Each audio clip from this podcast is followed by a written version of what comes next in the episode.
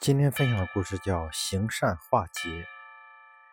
有兄弟二人在西山遇到了高僧，高僧告诉他们，兄弟俩四年之后有一次劫难，唯一解救之法就是多行善事，积德解难。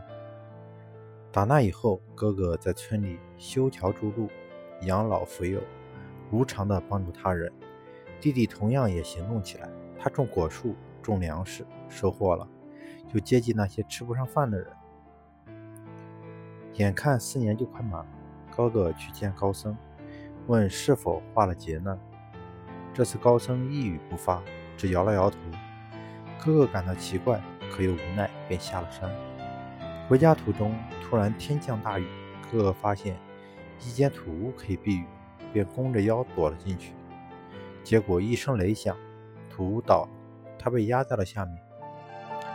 哥哥的两条腿在这次事故中残废了，这个变故使他痛苦至极，想自己几年来无私付出，为何遭此大难？他要弟弟背着自己又去了西山。哥哥问大师：“我几年行善，不辍一日，为何还遭此难？”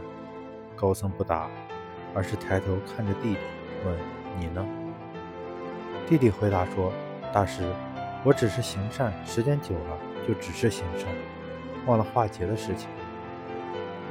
高僧合上眼说：“这就对了，为化劫而行善，不是全善；为行善而忘劫，乃为大善。”